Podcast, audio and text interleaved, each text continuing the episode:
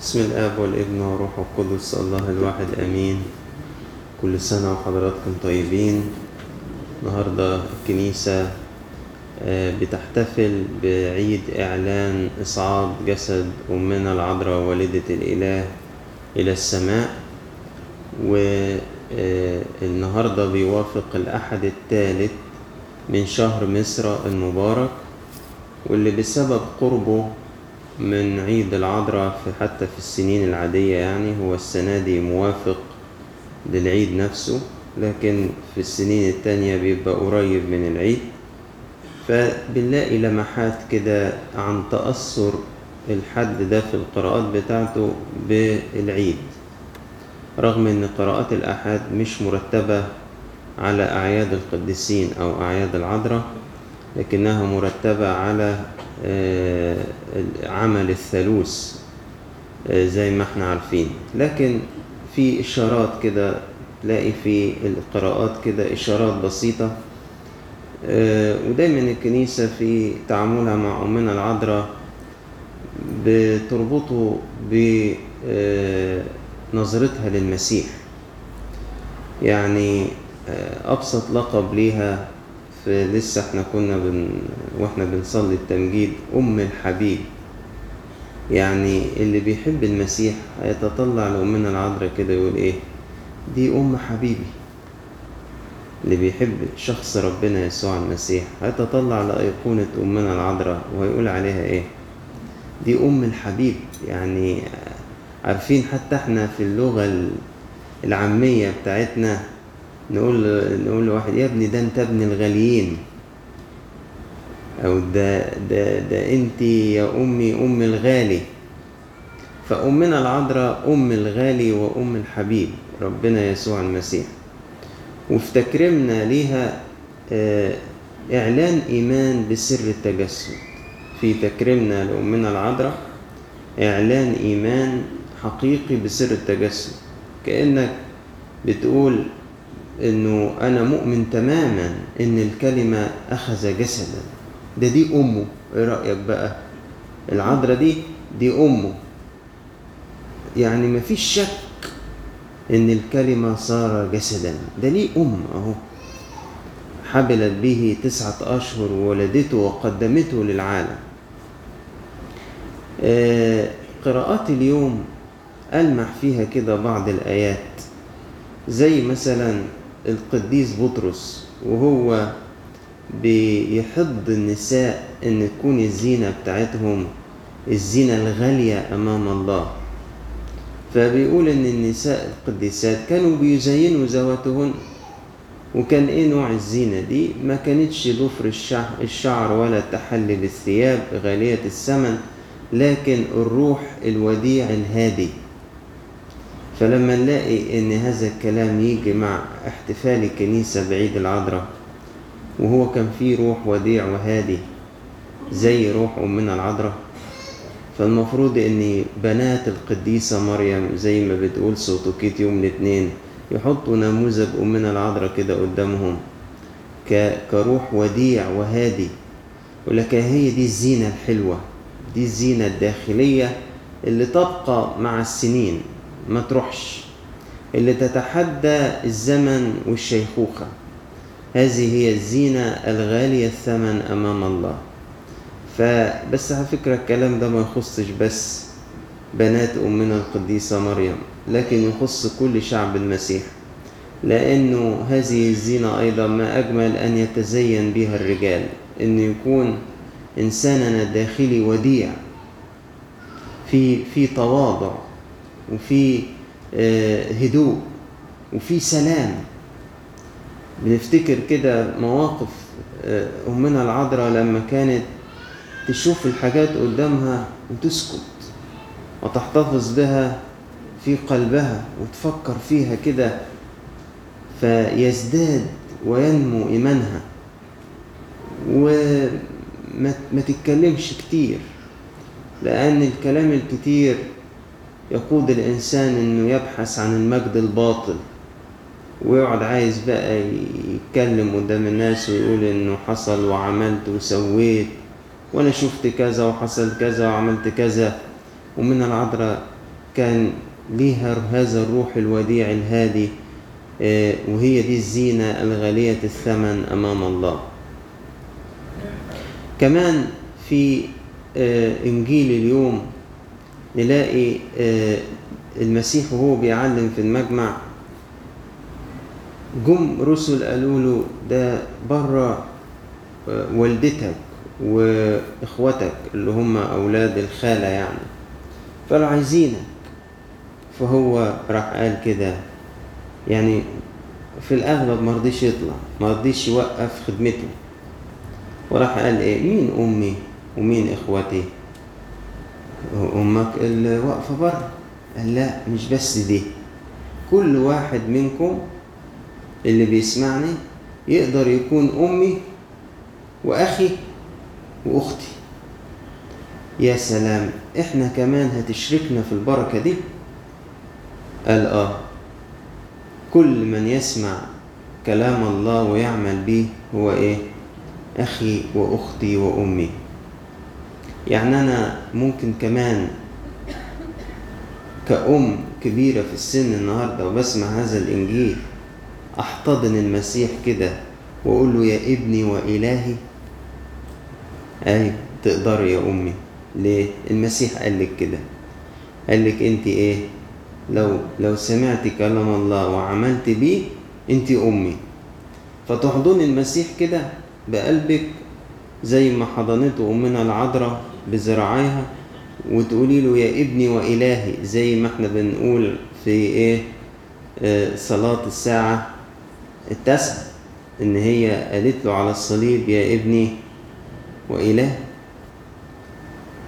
تقدري أنت النهاردة الشابة الصغيرة في السن كده ولا الزوجة الصغيرة تبص للمسيح وتقولي له أنت أخي؟ آه. ده عايز أقول لك وأنت تقدر تقول له يا أخي. وحتى الكبير في السن يقدر يقول له يا أخي. أتذكر بالخير آه كان في ضيف عزيز على سيدنا أنبا ميخائيل كان ينزل من أمريكا مرة في السنة يقعد شهر ويقعد الشهر ده كله في دير العذراء وكان سيدنا يحبه جدا لأنه كان رجل تقي جدا. وكان كبير في السن يعني كان يصغر عن سيدنا بسنوات بسيطة. وبعدين وأنا كنت واخد خلوة في الدير فسيدنا قال لي اقعد مع أستاذ فلان ده راجل تقي جدا وحكيم جدا وهتستفيد منه في كل حاجة. هيقول لك حاجات هتستفيد بيها في حياتك وخدمتك. فاتعرفت فعلا على أستاذ فلان وفعلا كان راجل تقي جدا وحكيم جدا وكان يعني وهو في شبابه كان يشغل منصب كبير في البنك الفيدرالي الأمريكي. المهم فهو بيحكي كده راح قال أنا أي ما أقع في أي مشكلة أو أي ضيقة أنادي على يسوع وأقول له أنت أخويا الكبير. أنت اللي تتصرف. فبصيت كده اللي بيكلمني في أواخر السبعينات من عمره بيقول للمسيح إيه؟ أنت أخويا الكبير. كل واحد فينا محتاج أخ كبير حتى لو هو نفسه إيه؟ حتى لو هو كبير. أنت أخويا الكبير أنت اللي تتصرف. فقلت له على فكرة أنا فاهم لاهوتيا أنت إزاي بتقول الجملة دي. يعني مش مستغربها هي مظبوطة لاهوتيا تماما. لأنه في سر التجسد بسبب أنه أخذ طبيعتنا صار هو بكرا بين إخوة كثيرين. الإنجيل بيقولها كتير وقديس بولس بيقولها كتير. فالراجل الكلام اللي بيقوله كلام لاهوتي صح بس نادرا ما لقينا حد مختبره يعني عايشه ما شفتش حد عنده هذه الدالة مع المسيح. إنه يخاطبه ويقول له إيه؟ أنت اخويا الكبير. وقعدت احكي لي مواقف. بس أنا وقفت عند دي كده. وقلت بص العشرة الحلوة بالمسيح وبص الثقة الغالية في المسيح وبص القرب النهاردة بالجسد اللي خده المسيح من أمنا العذراء صار قريبا مش بس لأمنا العذراء. رغم إن هي طبعا خدت امتياز عظيم لكن صار قريب لكل واحد منا. لدرجة إن الست الكبيرة تقول له أنت ابني وإلهي. والراجل والبنت والشاب والشابة يقولوا له أنت أخونا الكبير.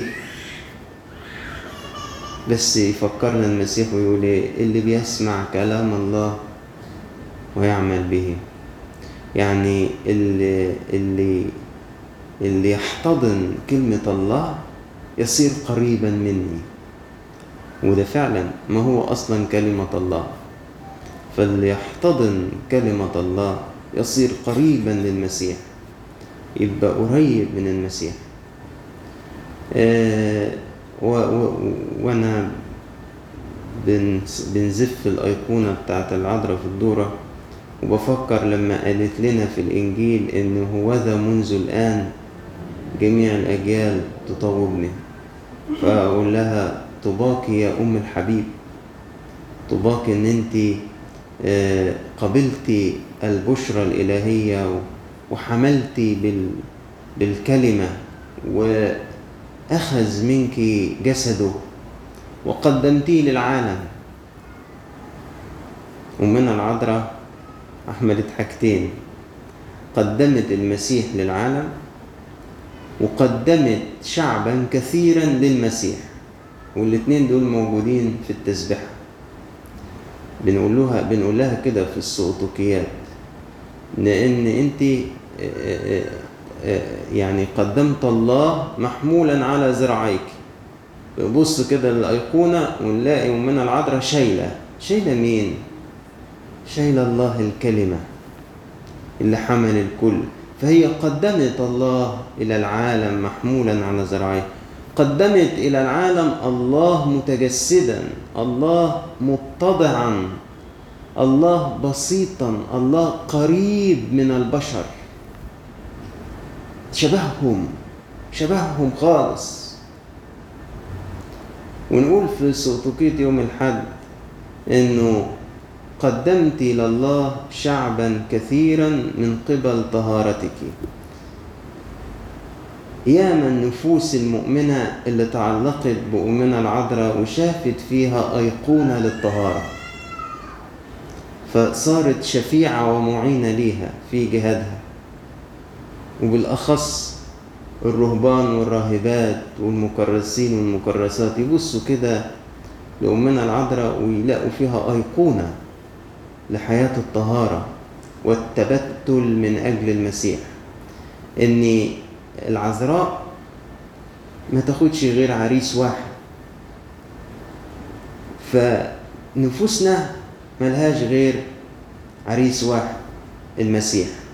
فإن كانت أمينة نحو هذا العريس تكون طاهرة. بيقول القديس بولس لأهل كورنثوس أغار عليكم غيرة الله. أغار عليكم إيه؟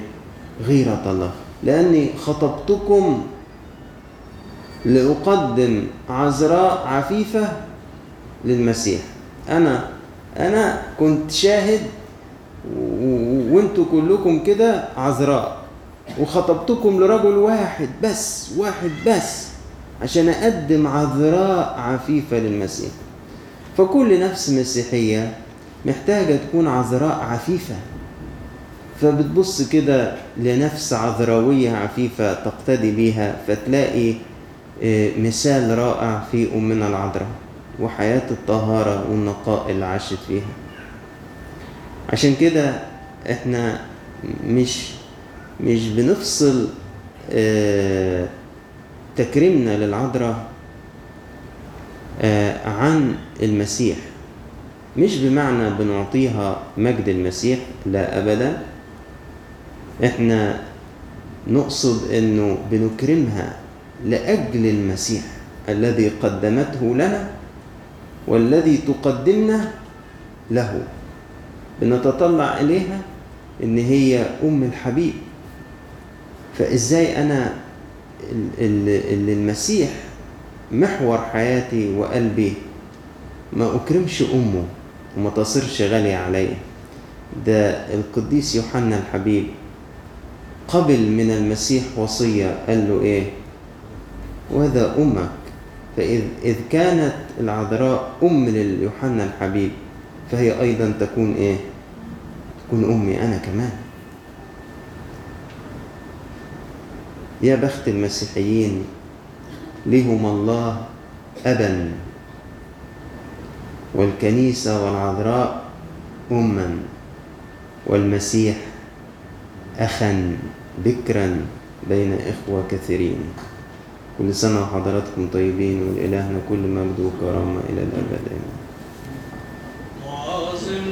باستحقاق ما لصبر نسيفتك قليلين